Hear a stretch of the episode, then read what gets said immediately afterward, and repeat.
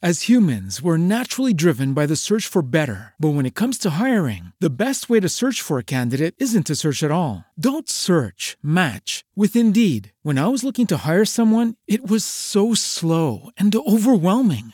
I wish I had used Indeed. If you need to hire, you need Indeed. Indeed is your matching and hiring platform, with over 350 million global monthly visitors according to Indeed data, and a matching engine that helps you find quality candidates fast. Ditch the busy work. Use Indeed for scheduling, screening, and messaging so you can connect with candidates faster. And Indeed doesn't just help you hire faster. 93% of employers agree Indeed delivers the highest quality matches compared to other job sites, according to a recent Indeed survey. And listeners of this show will get a $75 sponsored job credit to get your jobs more visibility at Indeed.com/podcast. That's Indeed.com/podcast. Terms and conditions apply.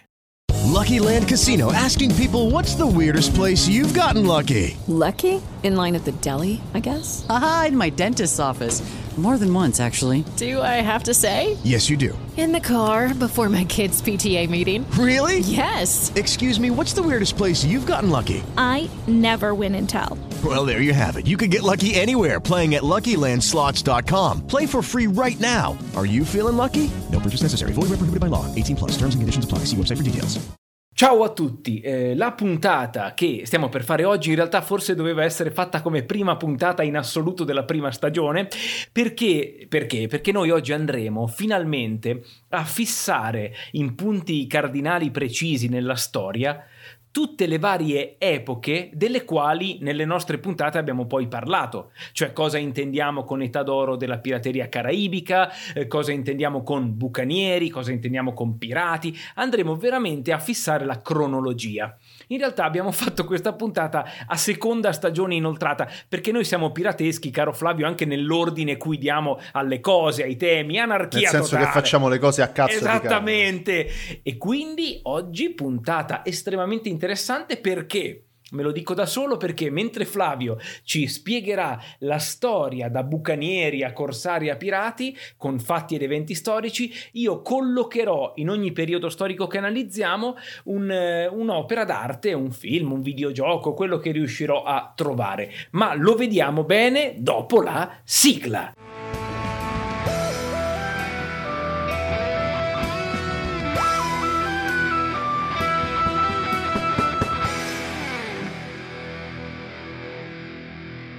Eccoci Flavio, raccontaci subito allora di cosa stiamo parlando, ma in che epoca siamo? Ma vabbè, allora, visto che ci piace fare le cose sempre un po' a caso, no? Sì. Tu giustamente hai detto, guarda, dovevamo fare, forse questa doveva essere l'episodio tutorial invece di noi due che chiacchieriamo senza un senso. No, ecco, lo facciamo adesso, intorno alla stagione, a metà della stagione 2, esatto. Nel pieno delle nostre chiacchiere abbiamo parlato di England, abbiamo parlato di Roberts, di Barbanera, cioè abbiamo citato tutti i big della storia della pirateria senza aver mai parlato effettivamente di cos'è la storia della pirateria, ma a noi ci piace così, giustamente l'hai detto tu, facciamo le cose un po' a caso, sì. va bene così, che razza di pirati saremmo altrimenti.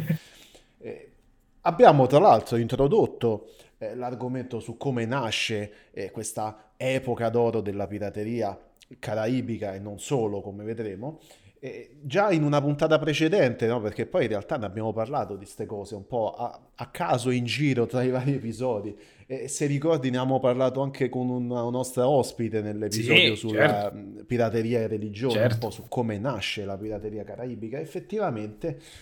Questa Golden Age of Piracy nasce intorno al 1650 e nasce con la fine delle guerre di religione in Europa, dove praticamente tutti i grandi imperi coloniali, smettendo di farsi la guerra per cose come quale libro credere, insomma, sì. Iniziano a decidere di espandere i propri imperi coloniali e quindi iniziano a trasportare merci, iniziano a trasportare ricchi bottini, quindi insomma una gran quantità di movimenti e una gran quantità di soldi lì a disposizione per chi fosse in grado di rubarseli. Ed è così effettivamente che nasce l'epoca dei pirati nell'Atlantico, no? Sì. Un'epoca dei pirati che vede il suo inizio grazie a questo nuovo movimento coloniale, alle tratte degli schiavi e a questi nuovi ideali portati nel Nuovo Mondo comunque dagli esuli delle guerre di religione, quindi dai giacobiti, dai quaccheri, insomma dai protestanti un po' più libertari che si aggiravano in quell'epoca. Naturalmente, ecco, per concludere questa piccola introduzione che ci porterà poi nella vera Golden Age of Piracy, bisogna dire per dovere di cronaca che stiamo ignorando deliberatamente l'epoca dei corsari, che è quella precedente, no? Quella dei vari Drake, Raleigh, Hawkins, e questa è un'epoca che magari tratteremo in un altro episodio dedicato, esatto. Perché ha tanti annessi e connessi interessanti. Molto interessanti. Anche legati allo spionaggio d'epoca elisabettiana, cioè lì si va in una roba di politica proprio intricatissima, bellissima, ma non andiamo fuori tema. Non anticipiamo, ecco, hai messo un hype per un prossimo episodio. Come al solito facciamo promesse che non, poi non manteniamo. Chissà.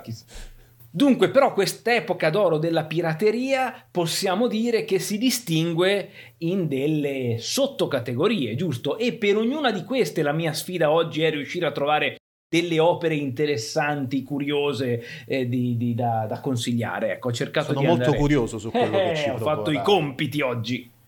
Sì, tra l'altro non ti ho chiesto niente, proprio perché volevo restare abbasito, insomma. Esatto.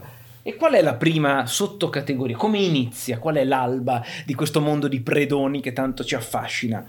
Dunque, l'alba di questo mondo di predoni è quella che possiamo chiamare con un nome un po' altisonante l'era dei bucanieri. Eccoli! Che quella che va partire dal 1650 per tutta la seconda metà del 1600.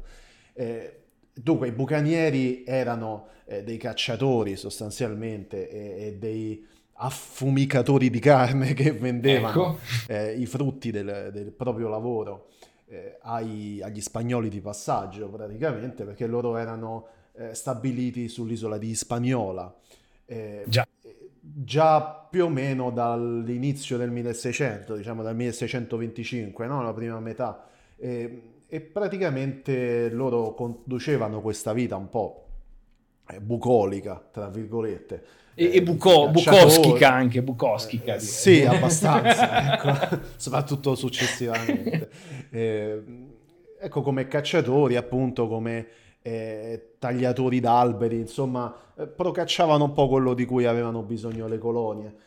Il problema è che loro erano per lo più francesi, sì. E gli spagnoli non è che adorassero avere sulla loro colonia spagnola, appunto, questa forte presenza francese, quindi iniziarono un po' a cercare di liberarsi di loro, anche perché iniziarono sai quelle cose che gli esseri umani non fanno mai, cioè distruggere l'ambiente. Ecco, iniziarono un po'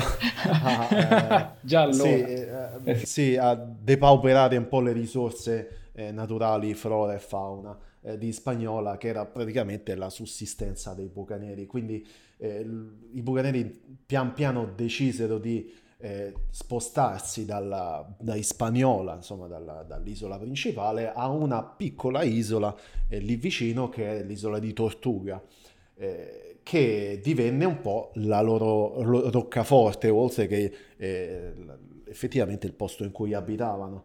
E leggenda vuole, perché adesso qui iniziano questi i miei racconti tra storia e leggenda, in cui tu dici che io smonto i miti. Effettivamente leggenda vuole che un personaggio che si chiamava Pierre Lagrand, che ti ricorderà un certo Largo Lagrand, è vero, da Monkey Island, che noi citiamo sempre, fu il primo bucaniere che, stanco dei soprusi spagnoli, armò una lancia e si infiltrò in un galeone spagnolo, depredandolo e rubandosi tutto il galeone, praticamente, e tornandosene in Francia tra le ricchezze sottratte appunto agli spagnoli.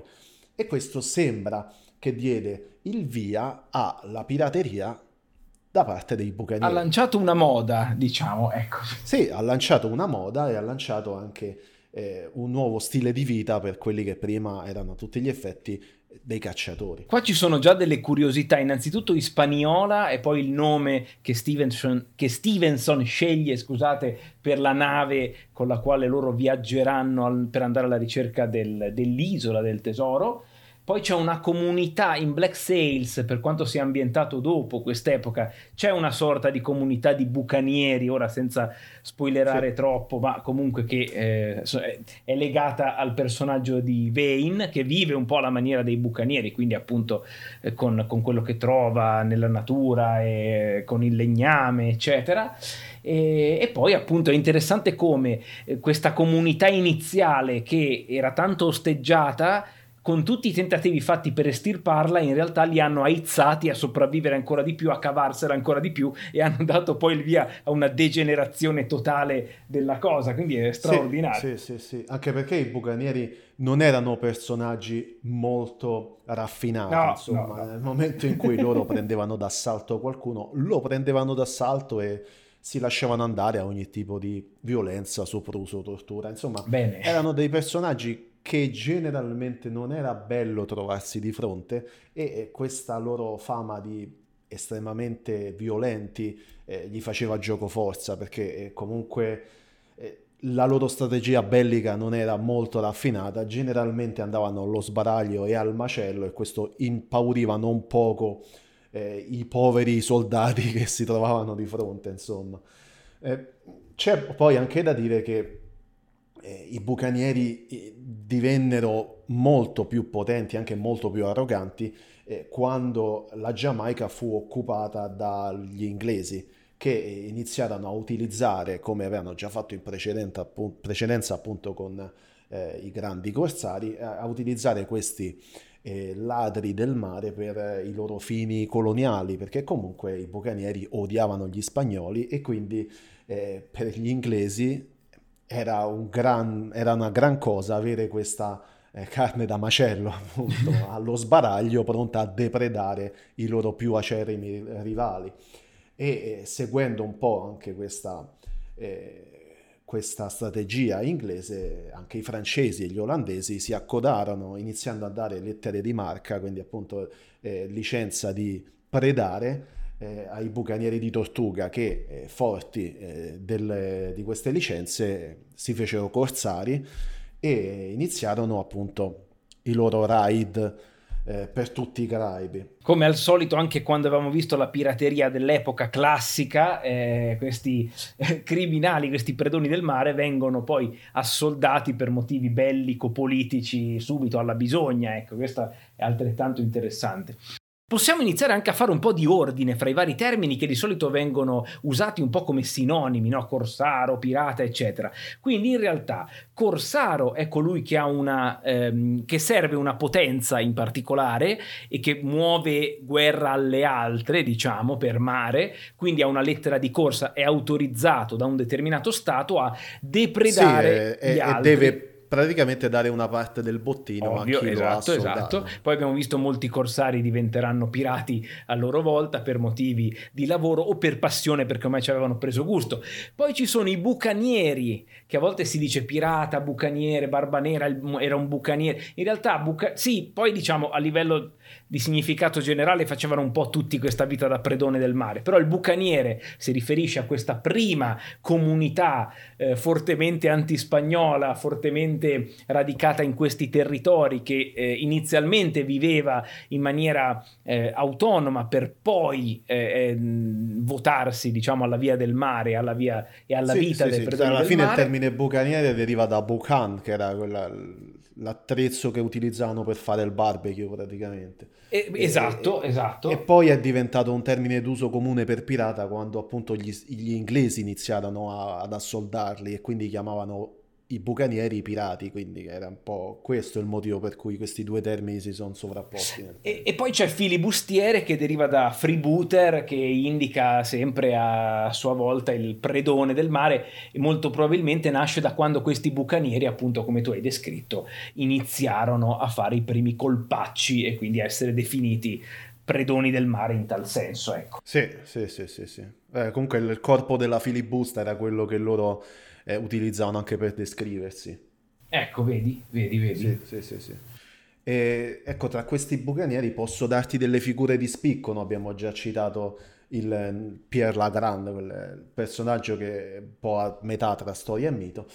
Tra queste figure di spicco, su tutti devo citare Alexandre Exquemelin. Ah, un bel nome facile, insomma. No, è un nome complicatissimo, infatti sicuramente l'ho detto male come al solito.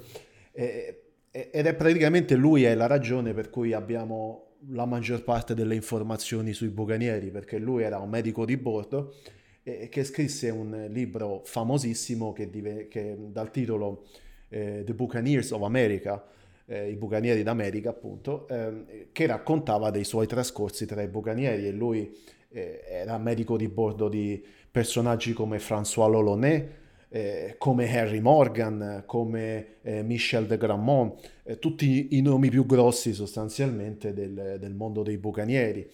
Altri nomi importanti che posso citarti sicuramente rock brasiliano, o un certo Daniel Monbar, che aveva il soprannome di Sterminatore, ti lascio immaginare perché.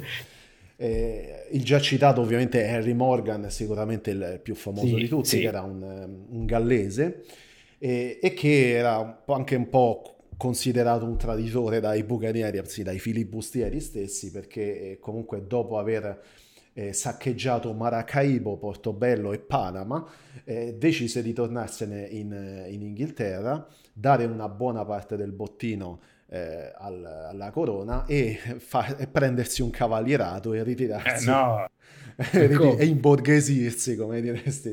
Infatti c'è un famoso canto marinaresco che dice Maracaibo, fuggire sì ma dove, e si riferisce a Harry Morgan. Zazà, esatto. Scusa, io ci devo mettere queste cose che sennò poi non sono contento. Certo.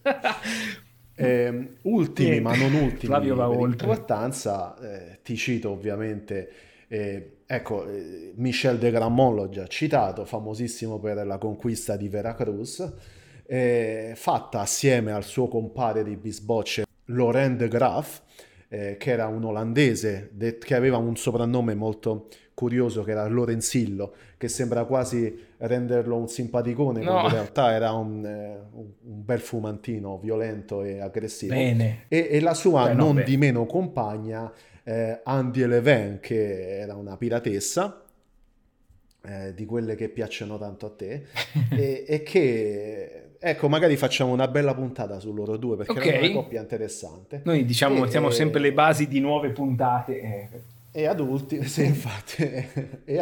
ti cito l'amico rivale di questo De Graaf, che era Nicolas Van Horn, un altro olandese altrettanto fumantino, e sembra che i due non fossero in ottimi rapporti, ma ne parleremo nella puntata dedicata a Lorenzino. Io mi collego invece per parlare di come i media, di come la narrazione, di come il mondo della fantasia abbia omaggiato l'epoca dei bucanieri, e cito in particolare due cose più un jolly. Allora, ovviamente c'era uno dei personaggi fra quelli che hai citato, detto Bartolomeo il Portoghese, che pare abbia creato uno dei primi codici pirateschi, che poi abbiamo visto anche Bartolomeo Roberts avrebbe poi perfezionato l'idea, no? Black Bart, di dare dei regolamenti all'interno di una nave sulle cose che si possono o non possono fare. Pare che questo Bartolomeo il Portoghese avesse posto le basi per questa cosa. Aspetta che guardo una cosa. Tra l'altro, se voi andate su Wikipedia, mi fa morire da ridere che la definizione è: Bartolomeo il Portoghese è un pirata enigmatico, cioè che non riesco a... cioè enigmatica la figura storica, o lui era un personaggio con un volto un po' sfuggito, non si sa, era enigmatico. Mi piace immaginarlo enigmatico proprio come persona, e ovviamente il nome del Portoghese ha dato ispirazione anche al personaggio di Ace in One Piece. Come non poter citare già questo primo collegamento? Bartolomeo il Portoghese, ovviamente. Ma la vera chicca, la vera perla è uno sceneggiato della Rai di fine anni 60, inizio anni 70, intitolato La filibusta o quelli della filibusta, era un programma per ragazzi e ce ne fossero anche oggi di programmi così di ispirazione, che raccontava la storia di importanti predoni del mare, fra questi anche alcuni bucanieri. Tra l'altro, programma interessantissimo, anche una sigla bellissima che un giorno metterò come sveglia del lunedì, che sapete che io il lunedì vi sveglio sempre con qualche canzone del mare. E c'è anche una puntata dedicata proprio a François l'Olonnais, giusto? Pronuncio bene? François l'Olonnais, l'Olonnais, come ci pare, insomma. Essendo un programma per ragazzi, dubito abbiano colto davvero lo spirito dell'olonese, che era un noto torturatore sadico, come Flavio sta descrivendo tutti gli altri bucanieri. Però era interpretato, questa è una cosa molto bella, simpatica, da Gianni Magni. Gianni Magni era uno dei membri del gruppo di cabaret milanese I Gufi, che se non conoscete vi consiglio veramente di andarvi a cercare qualche video su YouTube dedicato a loro. Erano un gruppo che faceva cabaret e musica con radici nella Lombardia, ma che fanno veramente ridere a livello universale, un po' pirateschi anche loro nei loro modi e nei loro temi. E Gianni Magni appunto interpreta, tra l'altro un grande artista anche con un passato circense, interpreta proprio l'olonese in questo programma per ragazzi. L'ultima curiosità, che è la curiosità jolly sempre relativa all'epoca dei bucanieri, riguarda Monkey Island. E tu dirai: ma come, ti avevano messo il blocco che non dovevi parlare? Ma io, da bravo pirata, sfondo tutti i blocchi e vado anarchicamente avanti a citare Monkey Island quanto me pare. Monkey Island, pur descrivendo quella che a parere mio è l'epoca piratesca dei coevi di Barbanera, di Charles Vane eccetera, perché sembra veramente la rappresentazione per quanto sia un gioco parodia, però sembra la rappresentazione di quell'epoca. In realtà nel momento in cui danno alla lore del gioco dei riferimenti cronologici, li danno tutti nell'epoca dei bucanieri, perché noi siamo nel terzo capitolo, quando abbiamo per la prima volta una indicazione temporale di dove è ambientato il gioco. E uno dei personaggi ci racconta: io sì, qualche anno fa, nel 1675, ero imbarcato qua. Poi abbiamo una moneta con sopra la cifra 1687. Indicativamente possiamo pensare che la saga di Monkey Island sia ambientata negli anni 80 del 600. Ed è strano, perché poi l'epoca invece, la terza categoria che ora analizzeremo dei pirati dei Caraibi, è invece in pieno 700, quindi quasi vicino alla metà del 700. E anche questo è particolare, perché effettivamente anche qua la cultura popolare spesso associa i pirati al 600, ma in realtà i pirati più famosi che poi noi conosciamo sono 700 inoltrato, quindi molto più vicino a noi di quanto si possa pensare. As humans, we're naturally driven by the search for better. But when it comes to hiring, the best way to search for a candidate isn't to search at all. Don't search, match with Indeed. When I was looking to hire someone, it was so slow and overwhelming. I wish I had used Indeed. If you need to hire, you need Indeed. Indeed is your matching and hiring platform, with over 350 million global monthly visitors according to Indeed data, and a matching engine that helps you find quality candidates fast. Ditch the busy work. Use Indeed for scheduling, screening, and messaging so you can connect with candidates faster. And Indeed doesn't just help you hire faster. 93% of employers agree Indeed delivers the highest quality matches compared to other job sites, according to a recent Indeed survey. And listeners of this show will get a $75 sponsored job credit to get your jobs more visibility at Indeed.com/podcast. That's Indeed.com/podcast. Terms and conditions apply. With the Lucky Land Slots, you can get lucky just about anywhere. This is your captain speaking. We've got clear runway and the weather's fine, but we're just going to circle up here a while and get lucky. No, nothing like that. It's just these cash prizes add up quick. So I suggest you sit back, keep your tray table upright, and start getting lucky. Play for free at LuckyLandSlots.com. Are you feeling lucky? No purchase necessary. Void where prohibited by law. 18+ terms and conditions apply. See website for details. Monkey Island è ambientato nell'era dei bucanieri.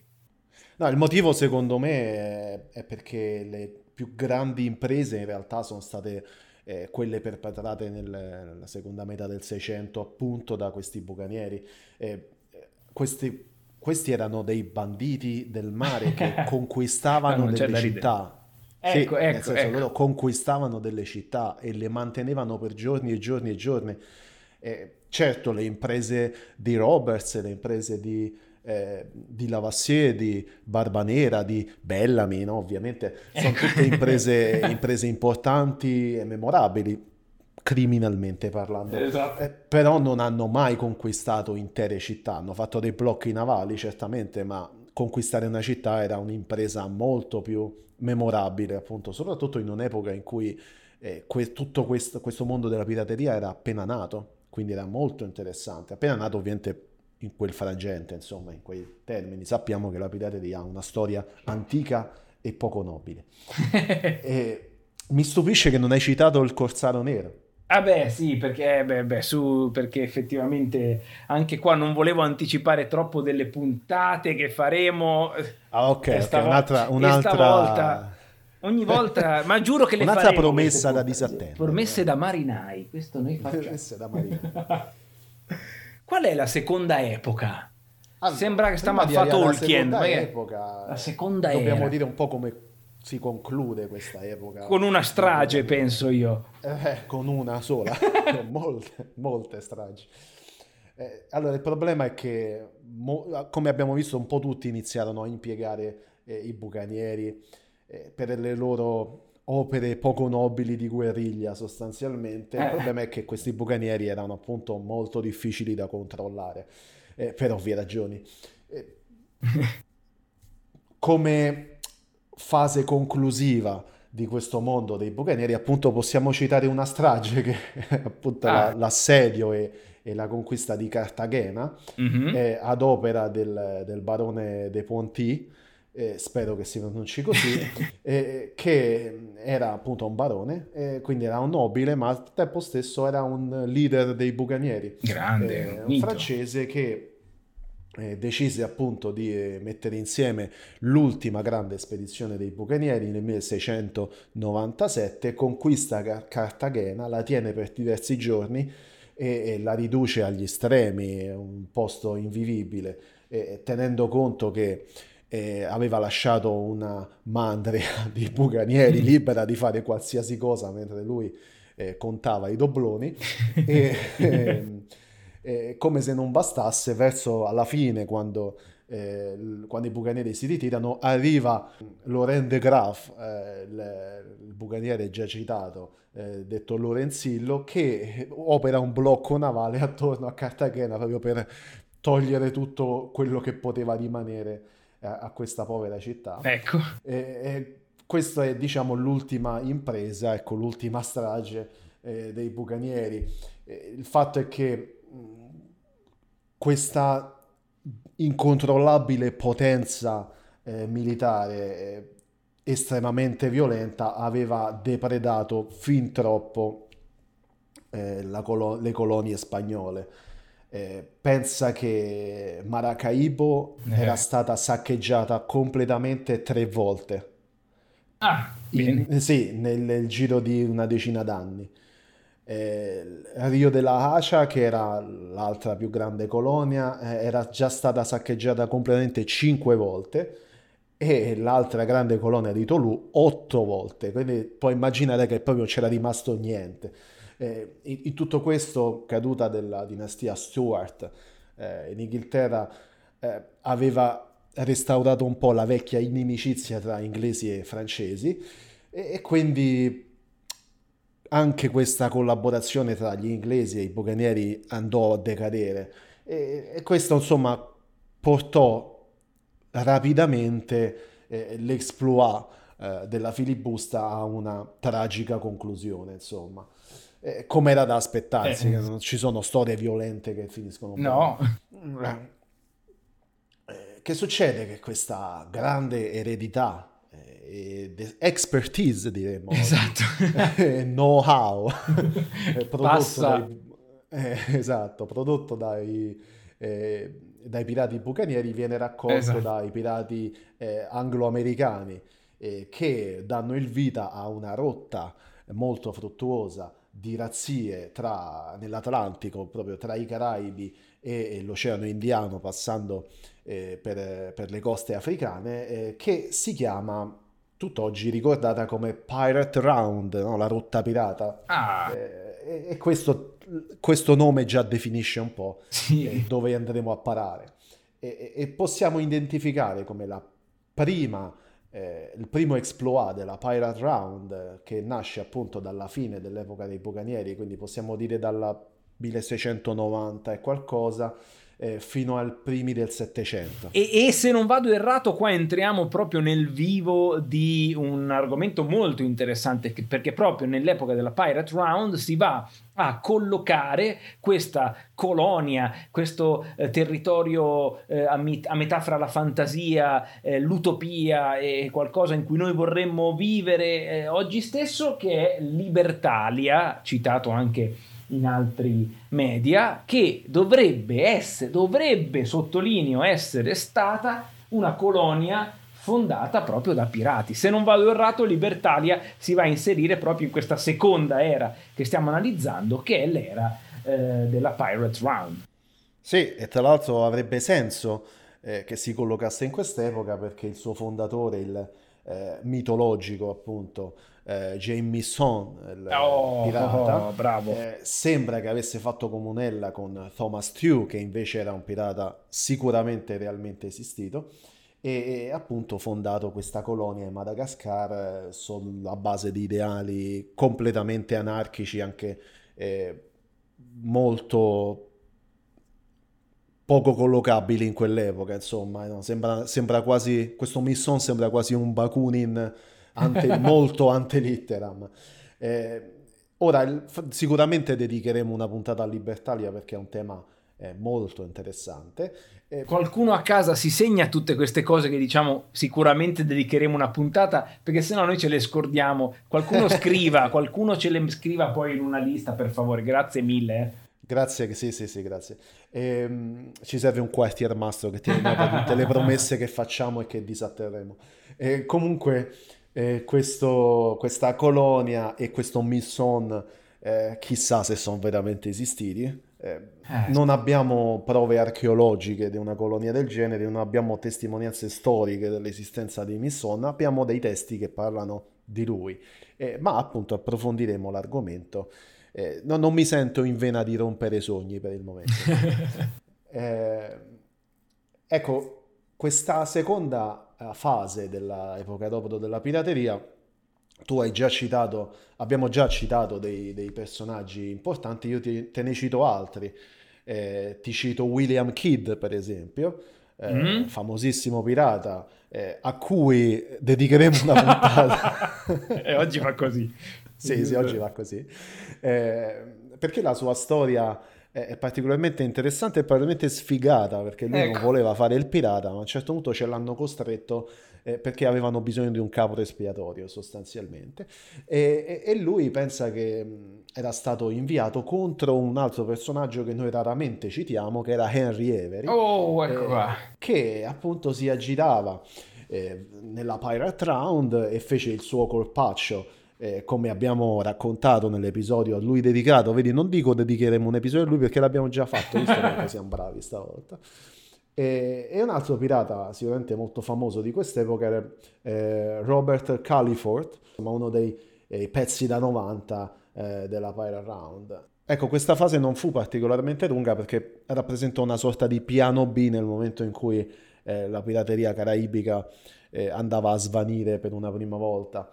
E questa, in quanto piano B, certamente non ebbe vita lunga, soprattutto per due fattori.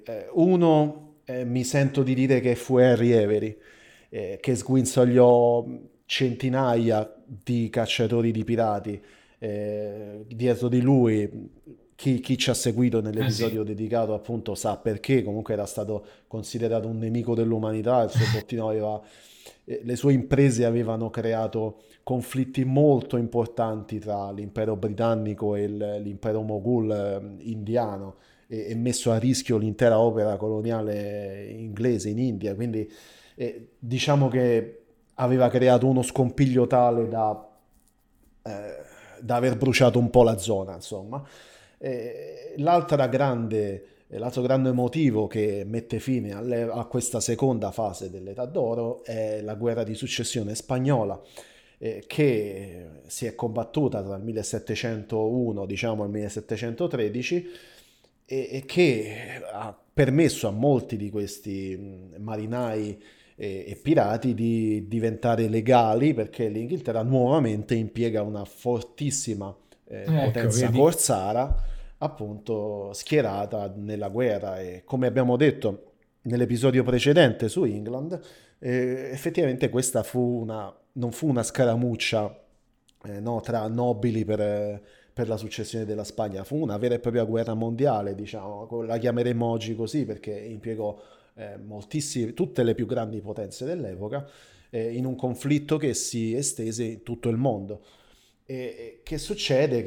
Che questa guerra di successione spagnola da un lato pone fine a questa seconda fase dell'età d'oro della pirateria, dall'altro apre la terza fase, ma prima ci dirai qualcosa tu. Sì, interessante quindi che abbiamo visto adesso cambia un po' la nazionalità dei protagonisti delle ere, ora diventano prettamente pirati inglesi in questa rotta pirata. Tra l'altro da notare che tutti coloro che bazzicavano questa rotta per i loro sporchi affari si definivano roundsmen, quindi coloro della Pirate Round. Roundsmen, che se avessi avuto un gruppo punk al liceo l'avrei chiamato roundsmen, ma non so nemmeno suonare, ma nemmeno proprio ma neanche lontanamente, però sarebbe un nome geniale. Qualcuno crei un gruppo che si chiama The Roundsmen. Poi, come dice Flavio, è arrivata la guerra di successione spagnola, nessuno si aspetta la guerra di successione spagnola, per parafrasare i Monty Python, che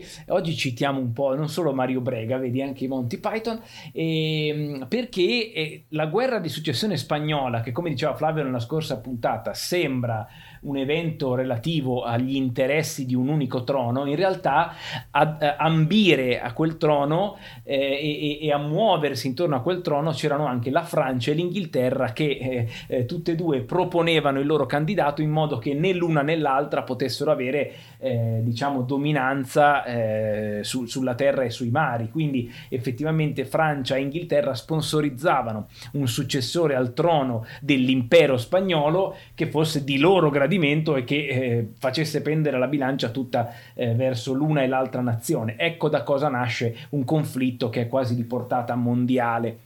Prima però di andare a citare l'aspetto artistico, volevo chiedere a Flavio se ci dà un'indicazione base di com'era questa rotta, cioè dove andavano, cioè c'era Casalotti Boccea, cioè quali erano le uscite della Pirate Round, esattamente. Se non sbaglio c'era Casalotti. Diciamo che partiva dai Caraibi, quindi sì, da Hispaniola, no? Pensa a Cuba, Haiti, insomma quella zona lì. E arrivava lungo tutto l'Atlantico, le coste occidentali dell'Africa, Sudafrica, poi faceva il giro su Madagascar, che come sappiamo era una delle basi preferite dei pirati, e le coste occidentali dell'India, che era appunto la sede dell'impero Moghul, ma possiamo anche dire che si estendeva fino al Mar Rosso. Esatto, perché uno degli obiettivi principali dei pirati in questa rotta era quello di assaltare e depredare le navi commerciali musulmane, insomma, quindi che erano sia arabe sia appunto moghul, quindi indiane. E ancora oggi, se voi fate questa Pirate Round, all'uscita 25 c'è a Laurentina dove Morgan l'infame ha cambiato gestione. Ma oggi buttiamo citazioni così, metà storiche, metà cacciarone. Dice Tiziana che non c'è sta un capazzo, c'è sta il cartello. Esattamente.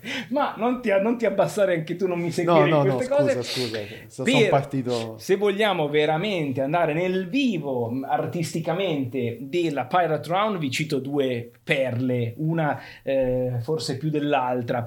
Quella più pop è ovviamente Uncharted 4, dove il nostro protagonista del videogame è impegnato proprio in una ricerca della leggendaria Libertalia, e dove fra le altre cose troviamo centrale il personaggio di Thomas Tew, che è uno dei pionieri, se non il pioniere, di questa rotta della Pirate Round. E Thomas Tew anche nel videogioco viene citato come uno dei fondatori di Libertalia. Nel gioco non appare Mission o il capitano Mission come appunto cardine di Libertalia, quanto piuttosto sono Henry Avery e Tew a giocare, a essere i cardini, essere il punto il punto fondamentale dei destini di Libertalia e dei pirati che la popolano. E non possiamo dirvi troppo di più, ovviamente, per non spoilerare, però appunto fanno riferimento a Avery, a Thomas Tew, a Libertalia, a molte altre figure piratesche, fra cui, stavolta però colpa di Uncharted, c'è anche un riferimento a Monkey Island nel gioco, con un pirata che vagamente, anzi più che vagamente, ricorda proprio il protagonista di Monkey Island. Ma l'altra perla, dato che a noi piace andare anche nella politica eccetera, effettivamente Libertalia e le utopie piratesche hanno ispirato tanti autori che si sono occupati di politica, e ok, e questo è un altro discorso, e per essere petulanti dedicheremo una puntata sicuramente anche all'aspetto politico, no, alla politica sicuramente ci arriveremo, ma ci arriveremo quando dovremo chiudere il podcast e quindi potremo dire tutto quello che ci viene in mente, però prima allora, di finire al gabbio, ultime puntate, esatto. Però fra le tante cose Libertalia ha ispirato anche un romanzo di William Burroughs, che ha scritto La febbre del ragno rosso. Io per ora l'ho solo visto con una ricerca, ma lo voglio comprare tipo subito. Praticamente narra del pirata Mission, che qua viene chiamato Mission perché se non erro veniva comunque scritto in entrambi i modi, tanto non esiste, dice ognuno lo scrive come vuole. Fonda una colonia in Madagascar, non ho mai capito, per appunto dimostrare la possibilità di questa società dove alla fine convivono un gruppo di sbandati, di esiliati, di schiavi liberati, di predoni, e riesce appunto a creare questo modello sociale comunque pacifico con loro. Poi improvvisamente, in stile Burroughs ovviamente, il libro prende tutta un'altra piega, perché il pirata ha una sorta di viaggio astrale indotto probabilmente da qualche simpatica sostanza psichedelica, e riesce a vedere varie epoche, fra cui un futuro dominato dall'età del virus. E io più che mai voglio leggere questo libro, soprattutto per questa descrizione dell'età del virus, per capire di cosa parla questo libro, cioè, e soprattutto come passa dall'iniziale romanzo storico con Libertalia a il viaggio in trip del pirata che se fa i viaggi. Io voglio troppo leggerlo questo libro, però qua dedicheremo una puntata appena ho finito di leggerlo, e leggetelo anche voi, poi si fa un club del libro e lo si discute, insomma.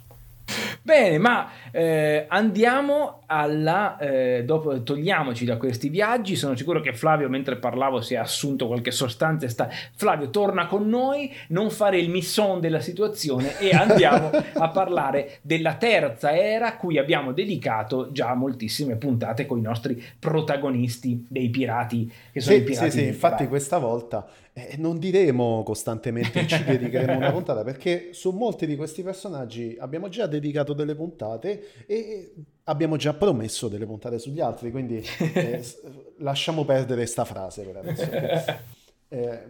Dunque, che succede? Che ne avevamo parlato anche la scorsa volta con England, lo stesso England, come Edward Teach, Barbanera, erano reduci di questa guerra di successione spagnola ed erano sostanzialmente corsari senza lavoro, con un mestiere in mano che era quello del fare il pirata, insomma, di razziare e depredare navi o avamposti più o meno nemici. Che succede? Che questo gruppo di ex pirati praticamente inizia a bazzicare nuovamente l'area dei Caraibi, con l'aspettativa che i governatori della Giamaica nuovamente dessero loro delle lettere di corsa e quindi la possibilità di proseguire il loro mestiere.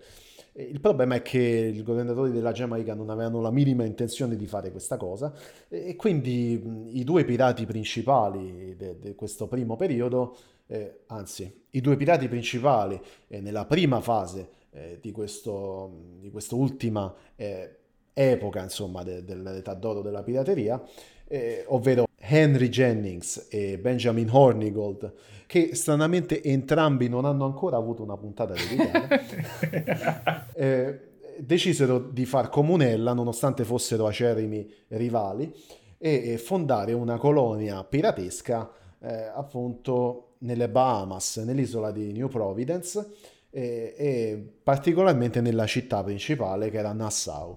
E di questa colonia ne abbiamo parlato in lungo e in largo durante tutto il podcast finora praticamente, e questa colonia fu la base di tantissimi pirati che abbiamo appunto già citato, Charles Vane, Samuel Bellamy, lo stesso England, Barbanera, Calico Jack Rackham, Sted Bonnet e insomma tantissimi altri.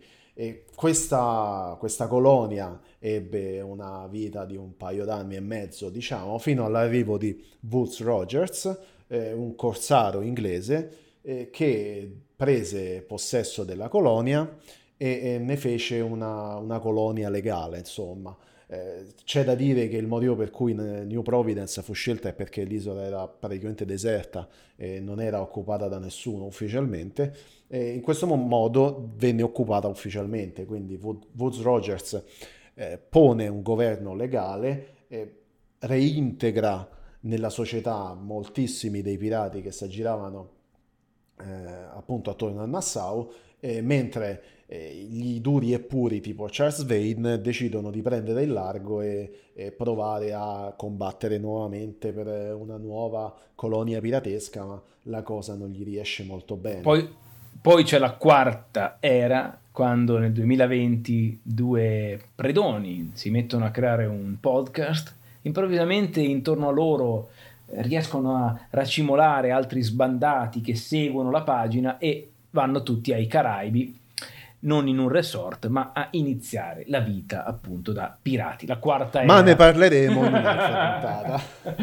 Ora ci intercetta. Allora, sull'epoca di Barbanera, chiamiamola così, sull'era settecentesca, io vado proprio nel banale, però mi scuserete perché comunque ho cercato delle perle abbastanza raffinate finora, però veramente vi consiglio Black Sails. Dice è banale, però è vero che può essere la cosa più mainstream da consigliare, ma veramente è un'opera nella quale voi avrete una panoramica di personaggi di finzione e storici che sono essenziali di questo periodo, quindi dal romanzo di Stevenson, da cui prende ispirazione, fino poi a personaggi come Calico Jack, Barbanera, Charles Vane e Woods Rogers, che appaiono effettivamente nella serie TV. E soprattutto è una serie TV che mostra la vita dei pirati senza, togliendovi completamente quell'alone romantico che magari si era visto in delle rappresentazioni precedenti, quindi non trovate dei simpatici avventurieri puliti che si calano giù con una fune dall'albero maestro, ma trovate persone pronte a votarsi a chi paga di più, ad assassinarsi fra loro con un'igiene abbastanza discutibile, cioè trovate la verità di quell'epoca ed è veramente interessante. E vi consiglio poi, finito Black Sails, per chi ancora non l'ha fatto male, di leggervi l'Isola del Tesoro. E queste sono forse due opere fondamentali per avvicinarsi a quest'epoca qui. E veramente Black Sails è proprio completa da questo punto di vista, ti fa tuffare in quest'epoca pienamente. E anche la vicenda dell'Urca de Lima, che non è uno spoiler perché proprio lì è il motore delle prime puntate, cioè questo tesoro di una nave naufragata è ispirato a fatti storici veri. Sì. Tra l'altro volevo farti i complimenti, Danilo, perché sei riuscito a parlare di film, telefilm, libri, eccetera, senza mai citare Errol Flynn nel mondo dei pirati. È vero, ma ad Errol Flynn dedicheremo una puntata. È vero. Però no, ecco, noi sicuramente adesso intendiamo dedicare qualche puntata anche un po' più orientata al pop, quindi sicuramente Errol Flynn ci sarà, e novembre in particolare, questo ve lo anticipiamo, sarà una sorta di mese monotematico dove affronteremo il discorso dei videogames ispirati ai pirati. Vogliamo proprio dedicare l'intero mese all'esperienza videoludica per permettervi finalmente di interpretare un pirata facendovi giocare con qualche videogame piratesco, giusto Flavio? Novembre. Sì, ma certo, promessa molto molto coraggiosa da parte tua, però ce la faremo. Beh, abbiamo fatto una bella panoramica quest'oggi. Sì, non so se l'unica cosa che ci rimane da dire è come finisce terza fase, perché quindi l'età d'oro della pirateria come in generale. Finisce? E come abbiamo detto, l'epoca di Nassau finisce con l'avvento di Woods Rogers e i pirati ancora in attività decidono di riesumare un po' la Pirate Round, che rimane il piano B, no? Quando nei Caraibi le cose vanno male, e questa Pirate Round torna quindi in voga nell'ultima fase dell'era post guerra di successione spagnola, e abbiamo già citato molti dei suoi protagonisti come Edward England, appunto, John Taylor, il suo compare, Olivier Levasseur, appunto, e Christopher Condent, che è un pirata di cui ancora non abbiamo parlato e qui mi taccio. Comunque, nonostante i successi soprattutto di Labuse, no? Di Levasseur e di Condent, la Pirate Round ha una vita molto breve in questa seconda in questa seconda fase. E gli ultimi importanti pirati dell'epoca proprio la ignorano, come George Lauder o Edward Law o Bartolomeo Roberts stesso, insomma, che inizia come un rounder ma che poi prende un po' la sua via. Quindi possiamo dire che con questi ultimi personaggi si chiude il mondo della pirateria, e io della pirateria dei Caraibi, insomma dell'età d'oro, e io generalmente indico come anni di chiusura il 22, che è la morte di Bartolomeo Roberts, e il 1730, che è la morte di Levasseur, anche se in realtà si era ritirato già da tempo.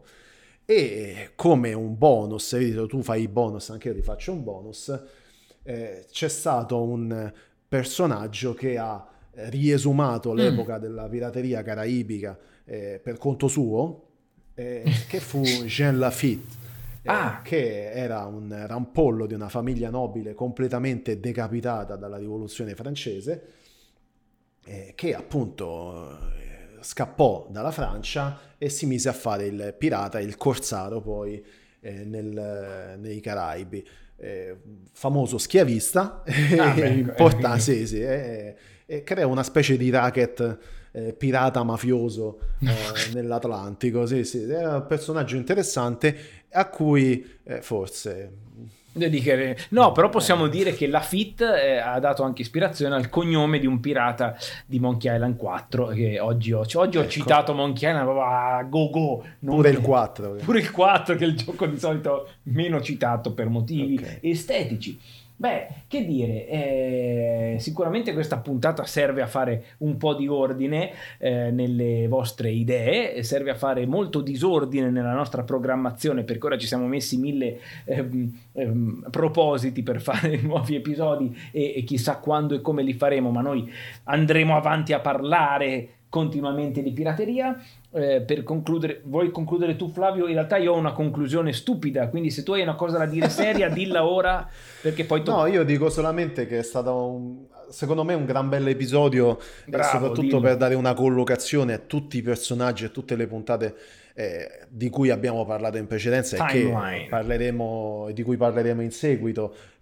Questo ovviamente a parte gli scherzi delle varie promesse che facciamo, che chissà se manteniamo, ma va bene, e credo che sia una bella bussola appunto per tutti coloro che hanno la pazienza di seguirci, per appunto collocare tutti questi personaggi nel mondo della storia, anche per capire un po' chi si relazionava con chi, chi era dove e chi faceva cosa, che generalmente era rubare.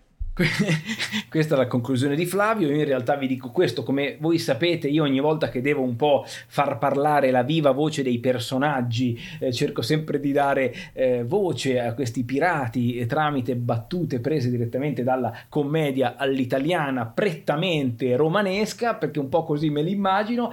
Allora voi se avete dubbi nel dire sì però mi avete confuso troppe date, troppi nomi, troppi luoghi, allora molto semplicemente l'età della pirateria inizia quando il primo bucaniere iniziò a parlare come Mario Brega e finisce quando smisero. Quindi quando il primo bucaniere, che facevano lì la carne su queste graticole da cui prendono il nome come diceva Flavio, ha detto al suo amico che stava condendo la carne assaggia st'olive so greghe, improvvisamente è iniziata l'epoca dei bucanieri, giusto Flavio? Confermi, anche Daniel Defoe lo dice se non... Confermo, però adesso voglio sapere come finisce. Aspetta, è giusto, ecco, quest'epoca si è conclusa con Bartolomeo Roberts, come hai detto tu, uno degli ultimi effettivamente, che si diceva anche la sua fama lo voleva immune alle pallottole, infatti pare non sia stato in realtà sconfitto né ucciso, ma che quando gli hanno sparato lui ha detto manco il sangue mai fatto uscire. E allora poi Roberts comunque è andato in pensione dopo che ha menato gli altri, non c'era Maynard che comunque dovevamo citare, ha menato un po', ha detto a qualcuno arzate, a Gornuto della Marina arzate, poi è sparito e da lì si è conclusa effettivamente, si è perso un po' il dialetto breghiano. Sì. Dopo questa allora direi possiamo andarcene. Alla... Quindi Mario Brega in realtà ultimo vero pirata, forse era Roberts esatto. La catenona d'oro ce l'aveva sia Roberts che Mario Brega. Attenzione, scoop finale ragazzi, scoop finale. pensateci. Va bene, andremo avanti così altre 6 ore a dire cazzate, quindi diciamo ciao.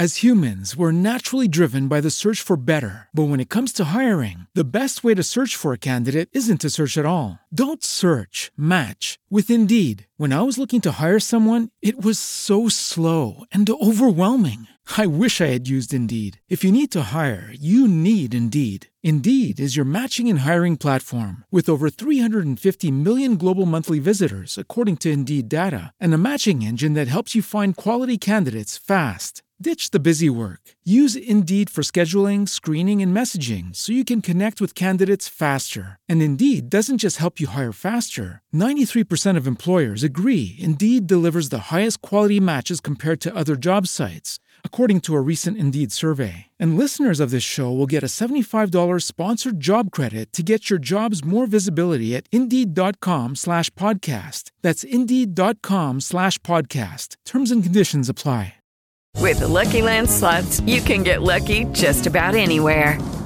This is your captain speaking. We've got clear runway and the weather's fine, but we're just going to circle up here a while and get lucky. No, nothing like that. It's just these cash prizes add up quick. So I suggest you sit back, keep your tray table upright, and start getting lucky. Play for free at LuckyLandSlots.com. Are you feeling lucky? No purchase necessary. Void where prohibited by law. 18+ terms and conditions apply. See website for details.